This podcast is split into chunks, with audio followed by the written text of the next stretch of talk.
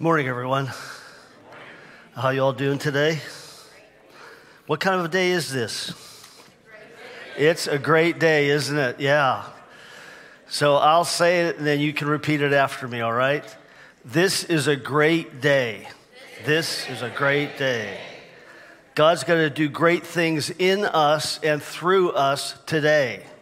God's going to do great things in us and through us. This is a day of victory and breakthrough.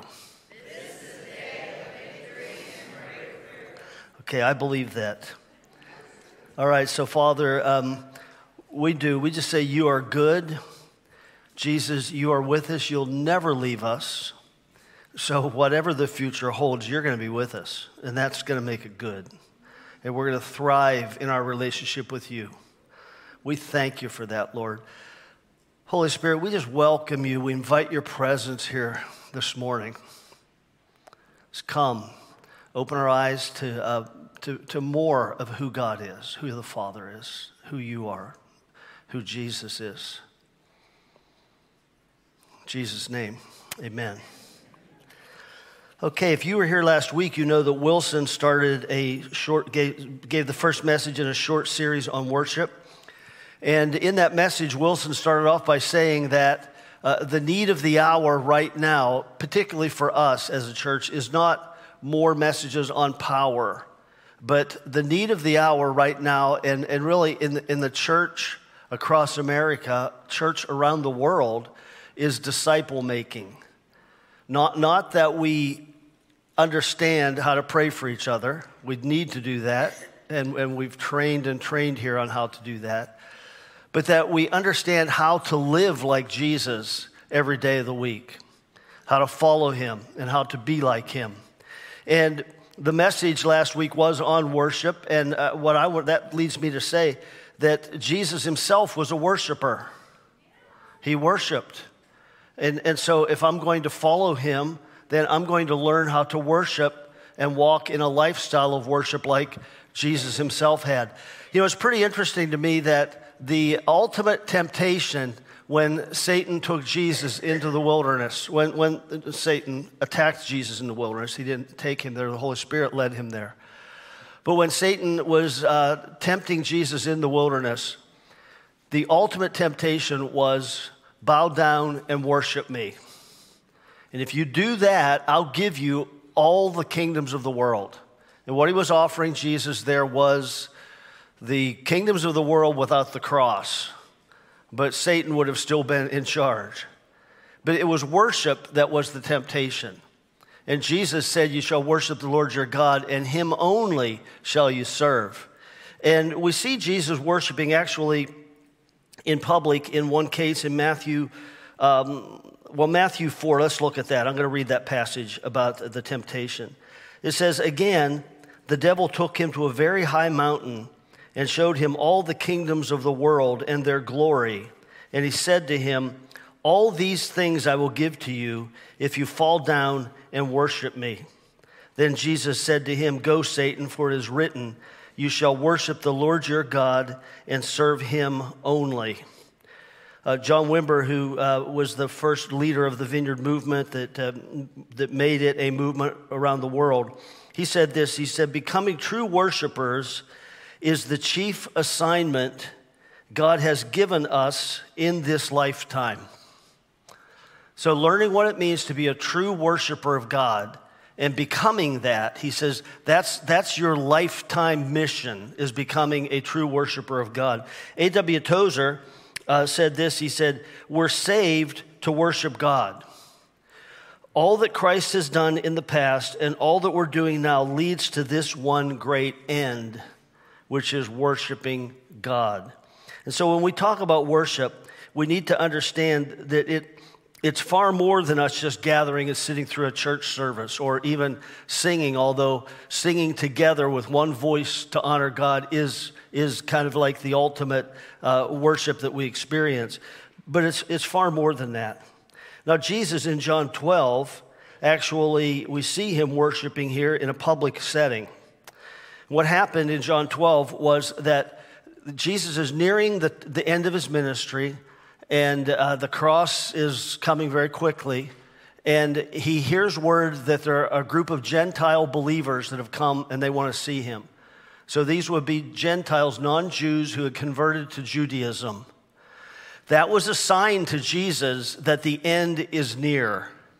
And, and, it impacts him emotionally. And here's what he says, and he says this out loud for everyone to hear. He says, Now my soul has become troubled, and what shall I say? Father, save me from this hour. But for this purpose I came to this hour. And then he says these words Father, glorify your name. Then a voice came out of heaven I have both glorified it and I will glorify it again. So Jesus here facing uh, the cross, his, his, he's in turmoil because he knows what's coming. And although he's fully God, he's also fully human. And, and so he is, he's fearing what's, hap- what's going to happen. It, it has him unsettled and in turmoil internally.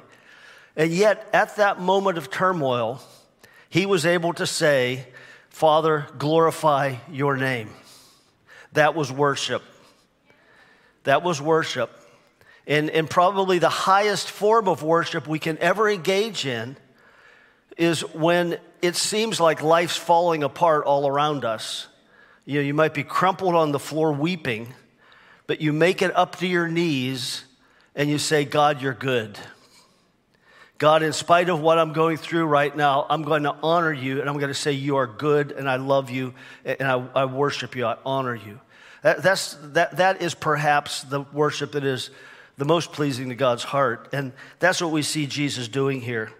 And so it's not just singing, it is submitting my life to Him. And it is living that way, it is walking that way every day in the things that, that I face. Hebrews 12, uh, 28 and 29, it's not going to be on the screen. I just want to read it to you. In the book of Hebrews, the, the author of Hebrews is writing to a group of Jewish believers that are facing persecution.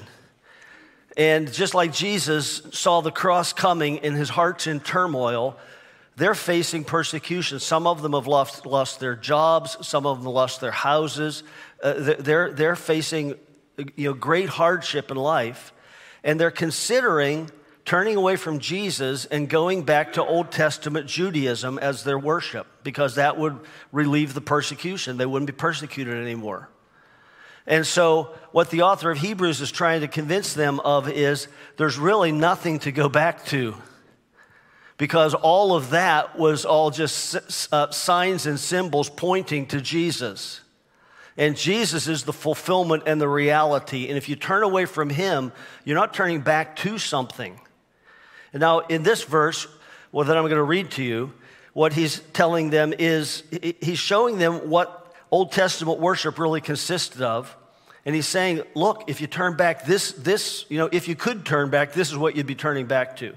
But um, at one place, he says, if you turn back, then the only thing you have with God is this sense of foreboding and judgment.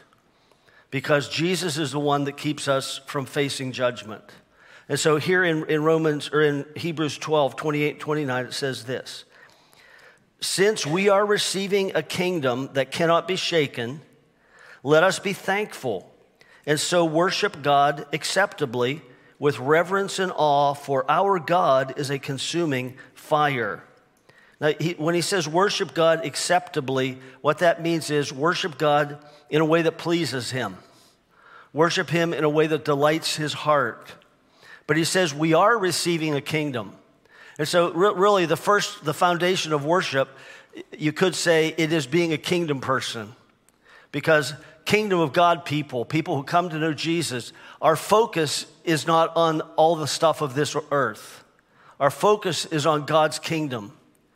And when we look around the world, what we see are people that desperately need to know Jesus. They desperately need to experience God's kingdom, the power and life and freedom that they can have. So he says, We are receiving this kingdom. Worship God with thankfulness. Thankfulness is a huge part of worship.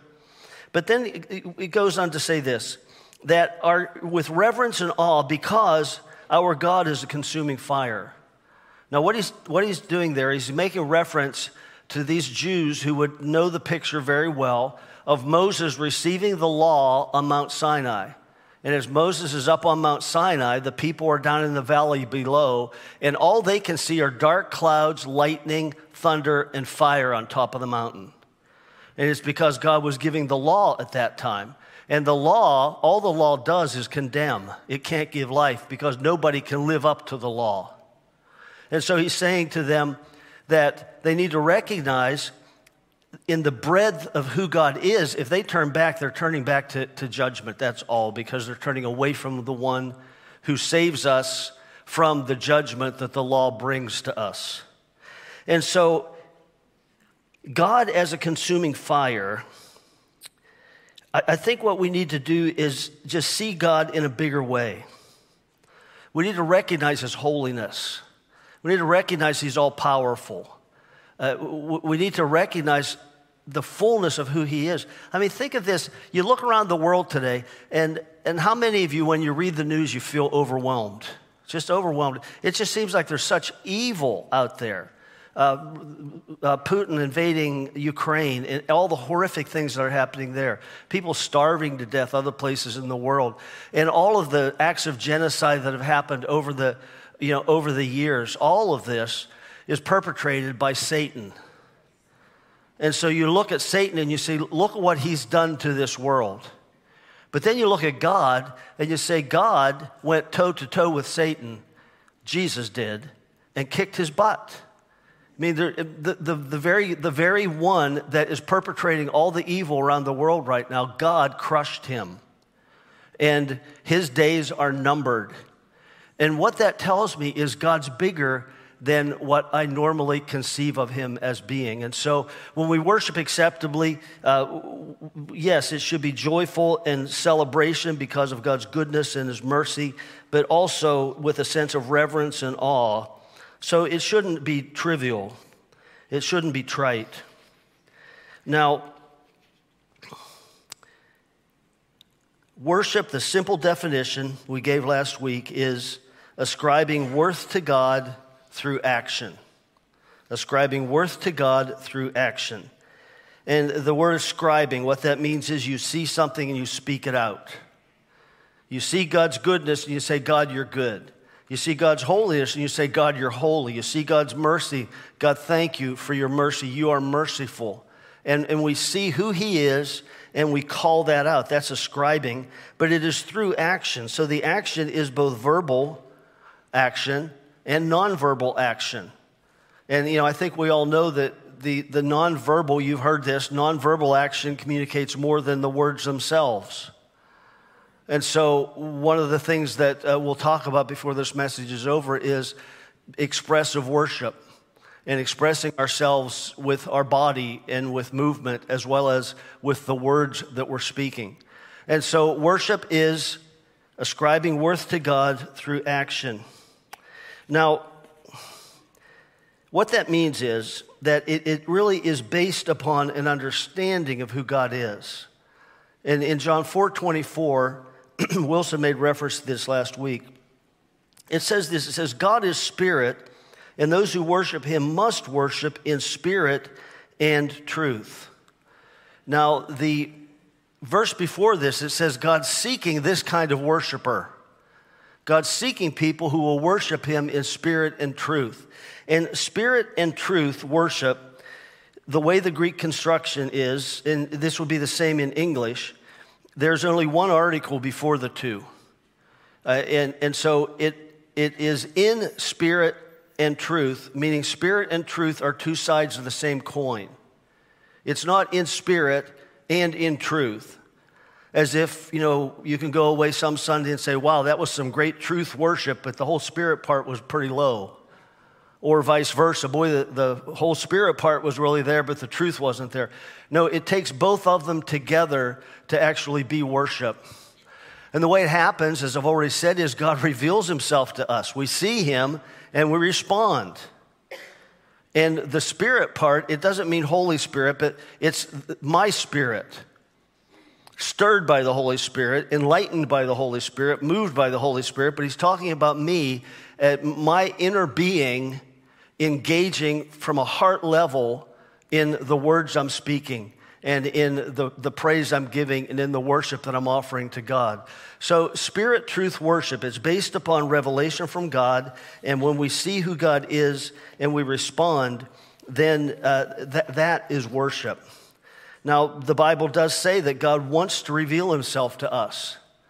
It's his heart to reveal himself to us, to give us revelation. And revelation, you know, oftentimes what will happen is we will start worship on based upon previous revelation. And, and I know this about God, and so I start worshiping Him and I'm focused on Him and worshiping Him and singing these words with the church body and, and, and maybe dancing or whatever else, but I'm focused on Him and it pleases Him so much. And He's seeking worshipers like this, okay? He's looking for them.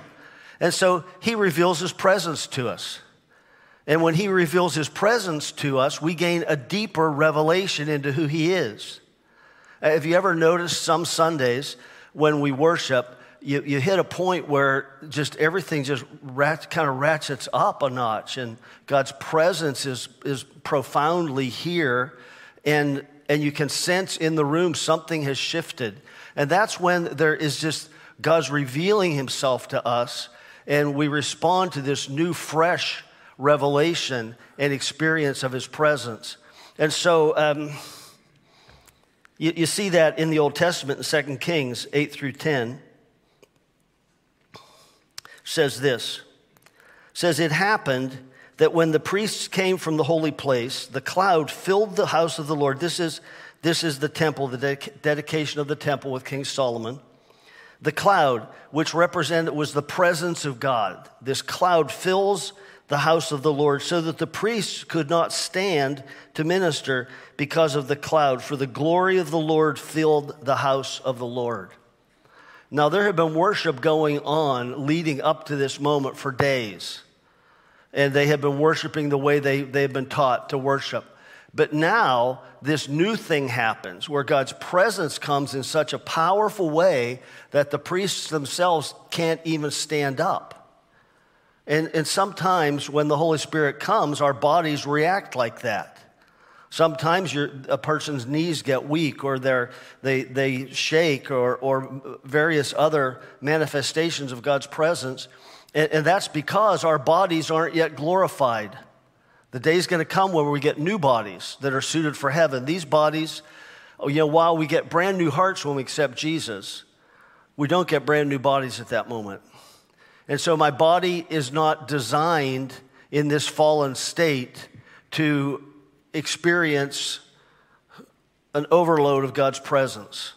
And so that's what happens at times when the Holy Spirit comes. That's why people fall down or when, um, or, or, or other things like that. But when He reveals more of Himself, then we respond based upon that new, fresh revelation of who He is. Now, an illustration of uh, seeing more of God and responding, you can find in Luke 5, 8 through 10. So, Luke 5, I think it's the previous slide, Denise. Luke 5, 8 through 10. Here's Simon Peter. They've been fishing all night long. So, Peter is an expert fisherman.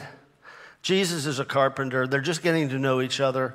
And Jesus says, Go out into the deep and cast your nets. Peter knows that going into the deep water at this time of day is not going to catch any fish because the fish are going to be down at the bottom of the lake you know, by this time in the morning. And so he says, You know, I've, we've fished all night, haven't caught a thing. Nevertheless, at your word, we'll do this. It's kind of like, you know, like he's saying, Okay, I don't want to do this. I think you're wrong, but because you're telling me to, I'll do it. And so they catch, they have this great catch of fish.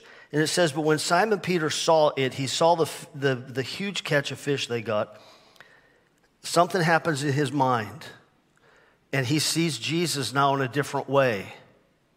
And it says, He fell down at Jesus' knees, saying, Depart from me, for I am a sinful man, O Lord. For he and all who were with him were astonished at the catch of fish that they had taken. And so also were James and John, the sons of Zebedee, who were partners with Simon. And Jesus said to Simon, Do not be afraid. From now on, you'll be catching men, you'll be catching people for me. And so what happens is they see this huge catch of fish, And Peter recognizes I was doubting you. I was ready to argue with you. I, you know, in my heart, I was grumbling the whole way when you told me to do this. But then I see this catch of fish, and, and my mind kind of like explodes and says, Who is this guy that we're dealing with? Who is he?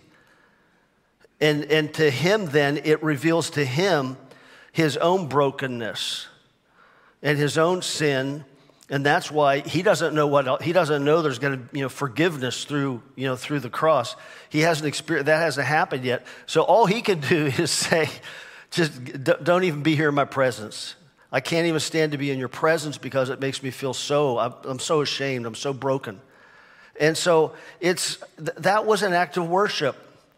Now it's not something that you know we should necessarily experience today because shame is not part of what God wants in our lives. Uh, there are times, however, when repentance demands a season of grief.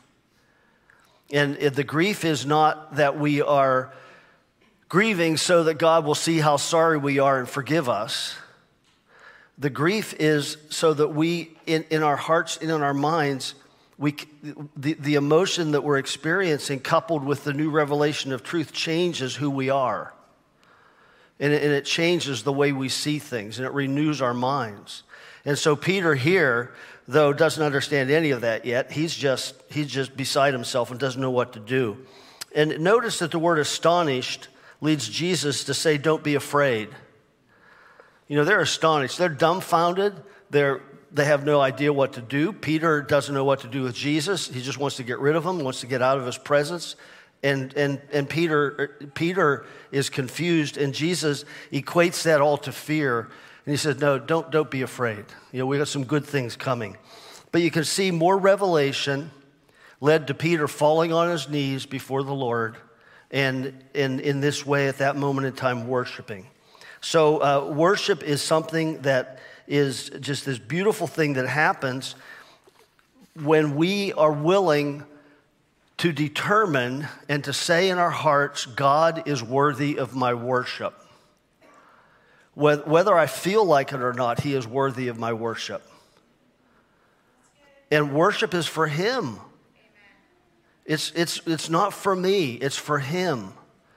And the, the uh, Bible refers to a sacrifice of praise. And the, the sacrifice of praise is when I have other burdens, things that are burdening me down. I'm weighted down. I'm struggling. And, and yet I say, Lord, I'm going to honor you anyway. I'm going to, I'm going to worship you because you are good. The psalmist said it this way, and this happens several times in the book of Psalms, where the psalmist will be um, bemoaning his situation and calling out to God for deliverance from all the pain he's experiencing. But then the psalmist will say at the end of the psalm, Yet will I rejoice in the Lord. He said, Hey, in spite of all the troubles I'm facing, I'm still, I'm still going to rejoice in God. I'm still going to worship God. And so, here, after lamenting in Psalm 71, he says, But as for me, I will always have hope. I will praise you more and more. My mouth will tell of your righteousness, of your salvation all day long, though I know not its measure. I don't fully comprehend it, in other words. And so that is the, that, that's how worship often starts. At least for me, it does. It often starts with distraction. And I have something I'm thinking about and a problem I'm trying to solve. And then I have to say, no, I got to take my mind off of this and put it on Jesus. Now, something I have found is it's really hard to banish a thought from your mind. Because to push that thought out of your mind, what you have to do is focus on that thought. Does that make sense? So, you know, what am I going to do with the car? How, how am I going to get that repaired? What, where should I take it? Uh, you know, how are we, we don't have time to get it to the garage. How are we going to do that? If I say, no, I can't think about that, I got to think about Jesus instead, the, the, really it's difficult to do that. Here's what I do I just say, I, I take this thing that is occupying my mind and it's up here and, you know, Jesus is down here, and I just say, I'm going to ratchet that down and I'm going to ratchet Jesus up. And when I do that, and I actually picture it in my mind, like on a scale, and I, and I just picture Jesus going up and that thought going down, and then focus on Him. Then, as you worship, he, he reveals himself more, his presence comes, and you worship more. And, and so it, it starts with the whole idea of truth, the truth of who he is. And then it leads often, I mean, sometimes it starts with truth and, and, and the, the two sides of the coins are in perfect coordination, and I come ready to worship. That would be the ideal, wouldn't it? And, and that'll happen probably when we're all every day conscious of the need to worship God and to walk in a mindset of worship and, and to be finding time ourselves to worship and, and coming then prepared in heart to worship. But oftentimes it seems that it, it starts with me based, worshiping based upon previous revelation and, and, and genuine heart that wants to honor God, but not like excited. Does that make sense? I think it does. So, um, well, let's talk about how we worship here and why we worship the way we do. You know, first of all, Worship is submission of my life to Him. Okay, on a daily basis, that is worship, submitting my life to Him. Jesus in John 12, when He said, Father, be glorified. That is worship. But uh, as well, when we're gathered here corporately and even by ourselves, worship is speaking, it's making declarations about who God is. And you see in Revelation 4, verse 8, there are these four living beings, like creatures, that are around the throne of God, and they're there constantly worshiping God. And it says this it says they are saying, it doesn't say they're singing, but it says they're making this statement Holy, holy, holy is the Lord God, the Almighty, who was and who is and who is to come. Now, it says that they're making that statement, repeating it over and over and over again, constantly with only one exception that I can see in the book of Revelation. We'll see that later. But 24 hours a day, seven days a week, their job is to declare God's holiness. Now, there are also in, in heaven, in the book of Revelation, this group called the 24 elders. And most Bible scholars would recognize it and identify them as representing the church and believers. And so it also says in that same chapter that the elders, they cast their crowns at the Lord's feet, and the elders then stand up and they all say, Worthy are you, our Lord and our God, to receive glory and honor and power. For you created all things, and because of your will they existed and they were created. And so here, the living beings and which aren't angels and are not human. There's some other type of being that God created uh, in, in heaven to worship Him. And the 24 elders are making a verbal statement about who God is to Him, honoring Him and extolling Him and ascribing His worth to Him, glory to Him. So, making declarations is a form of worship. Now, singing, obviously, is a form of worship. And um, it, it says in the next chapter of Revelation, chapter 5, verses 9 and 10, now the four living beings and the, tw- and the 24 elders join together, and now they sing this. So before they were speaking it, making a declaration, now they're putting it to song, melody. And they say this they sang a new song, saying, Worthy are you to take the book. They're singing this to Jesus, actually and break its seals, for you were slain and purchased for God with your blood men from every tribe and tongue and people and nation. You have made them to be a kingdom and priests to our God, and they will reign upon the earth. And so now they're actually singing this to God. And there, there's something so powerful about corporate worship. When we are all together and with one voice, we're all singing to God. God, God, gave, God invented music, and there's music in heaven, obviously. And this is something we'll be doing forever is worshiping in heaven like this with them. And so the more we get used to that here, the easier it's going to be for us to step into that there. And this is one of the things we get to do here that is happening there. And so when we're worshiping uh, together corporately and we're singing all one song, Well, you just picture the fact that we are joining in with what's happening in heaven right now. We are singing and extolling the Lord and honoring Him, worshiping Him, and that's exactly what's happening in heaven at the same time. Now, a, a couple of thoughts on this. Um, th- this word new means fresh, it means a better song than anyone's ever sung before. And so it's a song that, uh, that, that honors Jesus, and it's something new and fresh. And when we do this, sometimes in worship, when, when we have our worship team out here with instruments and, and their voices, and they're, and they're leading us in worship, sometimes there will be spontaneous songs that will happen. There'll be a break where one of the worship leaders will, will just make, either make up words on their own, or what we really like to have happen is when they get a prophetic song, when, when there's actually prophetic worship, that this is something that God's giving to them for us all to sing together. And you can tell uh, when that happens. You can just sense God's presence in the room, and, and, uh, and, and, everything is lifted when that happens. And, and so spontaneous worship happens at times. John Wimber talked about just singing simple love songs to Jesus. Just simple love songs to Jesus.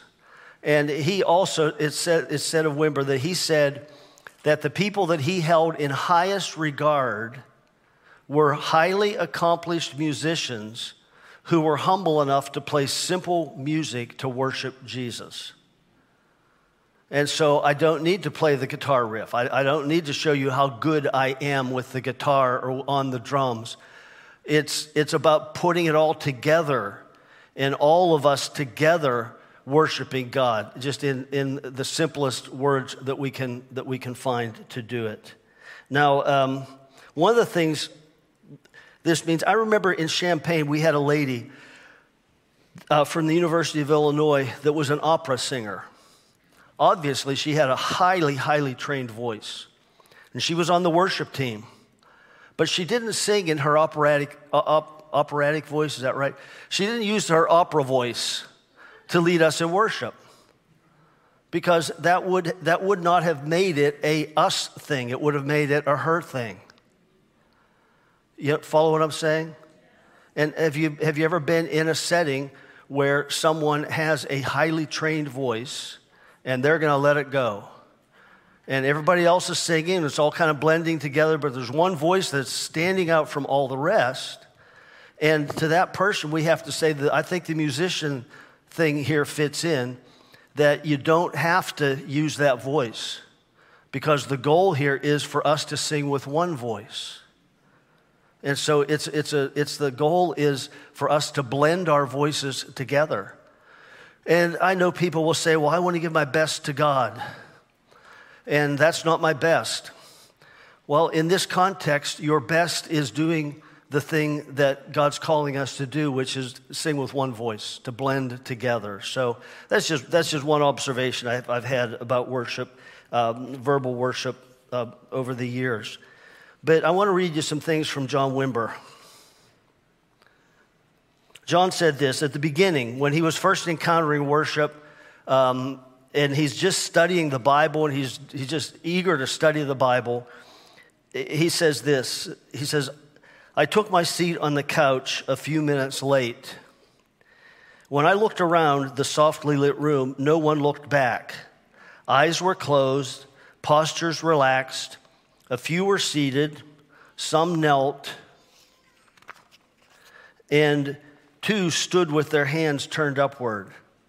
The guitar strummed softly and played the same three chords over and over again as each member of this little gathering in Yorba Linda, California, sang to the Lord.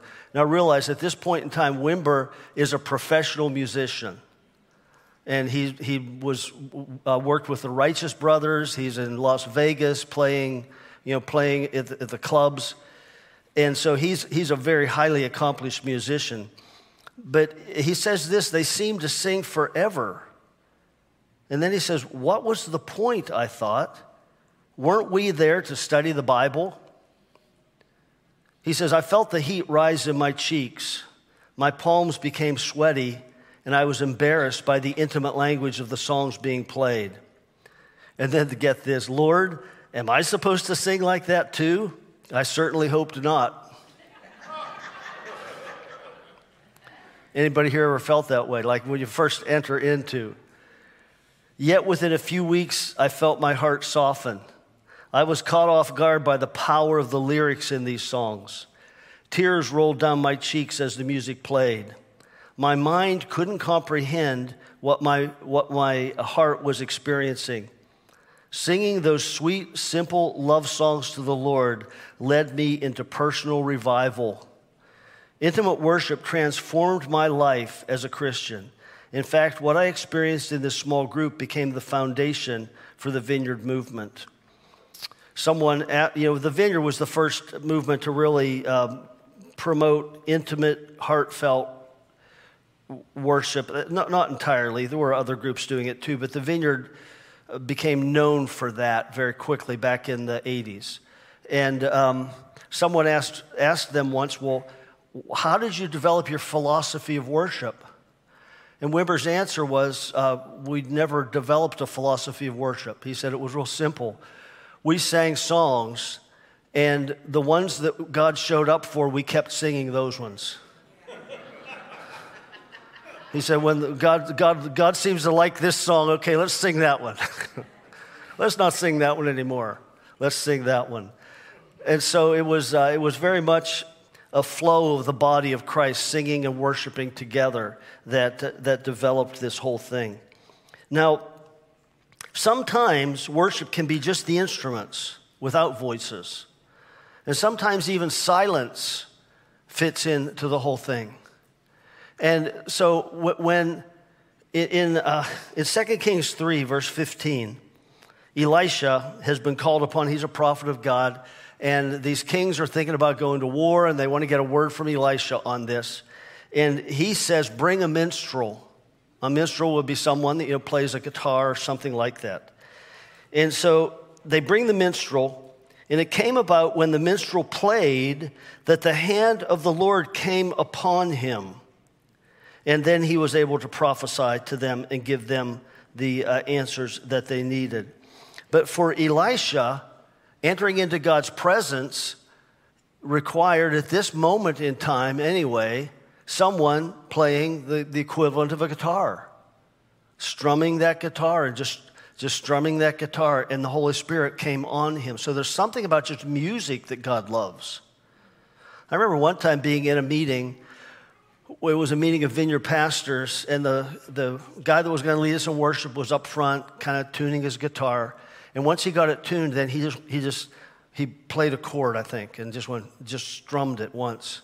And the, the sound went out through the room, and I'm telling you, the Holy Spirit rode on those sound waves. It was just like that, that sound came, it was just like, wow, God's presence is here. And so it doesn't have to be verbal. Sometimes it's, and so what this means is if, if, if there is a musical moment where there's no singing, that's okay. Just keep your heart focused on Jesus. Uh, don't think, you know, don't think that something has to happen or that, you know, boy, this, you know, we don't like silence. And, and the, the, that would be partly like silence, but there is silence as well that, that is part of worship. In Revelation 8 1, it says, When the Lamb broke the seventh seal, there was silence in heaven for about half an hour. Now, there's something about this revelation that's happening in heaven at this moment in time that just stunned them all, and even the four living creatures. And for a half hour, there's no noise, it's perfectly quiet. And so, there might even be times in worship where the instruments stop and it's just perfectly quiet. Now, if you're the kind of person that doesn't like quiet, you might want to shout at that moment. You know, Jesus or hallelujah, or something like that. Or you might think, man, this whole room, I, someone needs to get this going. That's not an invitation for you to speak up at that moment. The quiet isn't, okay? It's uh, because it's, it's us all before God in silence at that moment. And that's a good thing. And that, that's the, like the blessing, it might be on the other side of the silence. It just might be right there, just the willingness just to be quiet before God for a moment. And so all these things fit into uh, corporate worship when we are together singing and, um, and, and worshiping God. So, as well, art is a form of worship. That's why we have our prophetic art hallway out here. Uh, Exodus 31, verses 2 through 5. It's going to come up on the screen. You can read it if you'd like. But there's a guy named Bezalel. They're building the tabernacle. And this guy named Bezalel was an artist, and God filled him with the Holy Spirit. He was already an accomplished artist, enough that they asked him to do this. They asked him to create the artwork for the, for the tabernacle but God says, well, you know, he needs the Holy Spirit really to do this the right way. And so we have people that get a theme and they pray and they create works of art. And we put them out there in the hallway. That's worship. And you can, you can worship along with them as you go out and read the cards beside them, what the, what the artist was thinking when they, when they created that. And then, of course, dance. 2 Samuel 6 14 talks about David when they were bringing the Ark of the Covenant back to Jerusalem, which was the Ark of the Covenant was a key part of their worship that was supposed to be in the temple. It had been captured by the Philistines, and it took several years for it to make its way back to Jerusalem. But as they're bringing it back in, King David, it says he danced with all his might. And it says he had on a linen ephod, which would be like a, I guess, like a what, a gown, kind of like and he was dancing so, so uh, wildly that he was exposing himself. I don't think that necessarily means he was exposing him, himself other than maybe his legs and stuff like that, but it was unseemly for him in that culture to do this. And, um, and, and, and so he's worshiping God. And then he's challenged for that, and he says, Well, you know, I'll become even more zealous for the Lord than this. And so dance is a form of worship. Now, David was a king, okay? And kings in those days could cut your head off if you didn't get out of the way. And so David has all the space he needs to dance. Now, when we dance today, what we have to consider is where am I? And I'm not the king of this whole place. And, and I've just like my voice, I want my voice to fit in with what's happening in the room you know, my body movement has to be appropriate to where I am. And, um, and, and it really dance, when it's done right, is beautiful. You know, that's why they don't ask me to dance on stage. You know, we, we normally have, you know, someone here, I don't think we do today, but uh, oftentimes we'll have uh, some dancers up here that are just, and they're interpreting the feel of the music as they dance, and, and they're expressing with dance really on behalf of all of us, the heart of what we're singing and how we're worshiping. And so it can be a really beautiful thing. But we do have to consider um, you know, is this dangerous? You know, how, how much space can I actually legitimately take up when there are hundreds of people in the room with me? And, and that sort of thing. But uh, dance is, a, is a, a great expression of worship and a beautiful thing. Other expressions. Um, have you ever heard of this? Pew running? Okay, so some of you come from Pentecostal, you, you understand Pentecostal roots. Pew running was a thing where, like, you couldn't do it on these chairs because the chairs would tip over. But if they're pews, they're nailed down, and they would stand up on the like, like where, like if you put your arm up, right there. That's they would stand right there and then run back and forth on the pews, and that was a sign that you were filled with the Holy Spirit. And if you're really filled with the Holy Spirit, you can close your eyes and do that. and, uh, and you know what? Maybe God was in that. I don't know. I mean, you read the Bible, there's some weird stuff in the Bible. And, and so we don't want to make too much out of that, but I just want to say this that probably doesn't fit in our culture, all right? So if you're thinking of doing pew running, you can, you can set that aside. But uh, jumping up and, you know, what I've said in the past is just about anything you could see at a Bengals game you could do here except rip your shirt off and paint Jesus on your chest. You know, would prefer that you not do that, okay? But um, uh, jumping up and down uh, cheering at the right moment, um, raising your hands to God. You know, raising your hands, it's a sign of submission, it's a sign of openness, it's a sign of receiving. Uh, you could do a fist pump at the right time. You th- that might be the thing that, that is expressing the victory that we're singing about for you. That might be an expression that you want to use. But um, lots of things like that. Kneeling, obviously being prostrate on the ground at moments when you're just being like Peter, you're being overwhelmed with God's presence and His goodness, and, and, and you just lie before Him. But um, this whole thing, worship, just to conclude right now.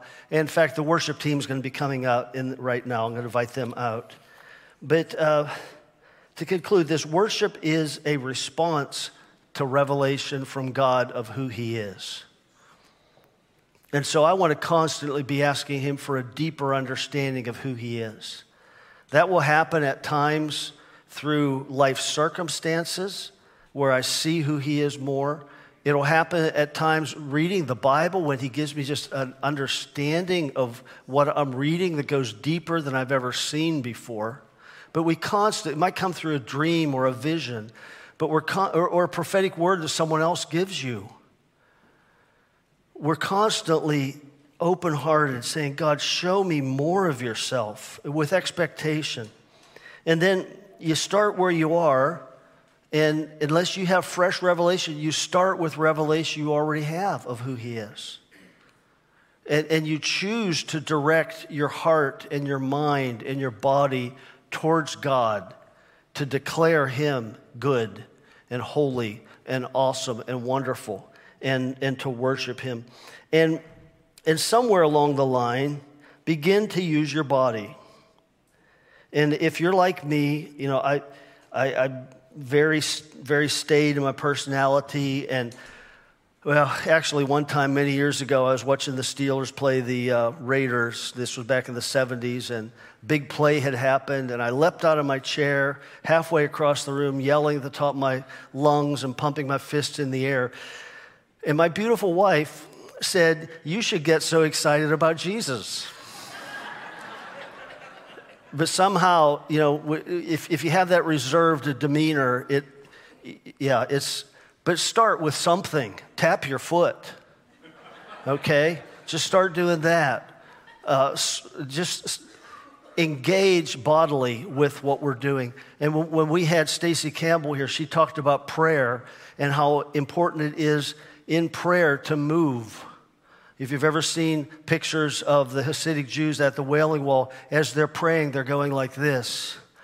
There's something about that motion that does something to your mind that focuses you. And, and it, so I would just encourage you, wherever you are, just enter into that. Somehow begin to, to, to move in accord with the worship that you're bringing before the Lord. So, you want to stand with me? Let's pray, and then we're going to worship. Lord God, we thank you for your goodness. Thank you that you desire to reveal yourself to us. Thank you that we get to, we get to come before you and worship. And this is for you, Lord. It's for you. We just we thank you, God, that when we do this, that so often you, your presence, you just reveal your presence to us and take us into a deeper understanding of who you are. So we invite you to be here today as we worship you. In Jesus' name, amen.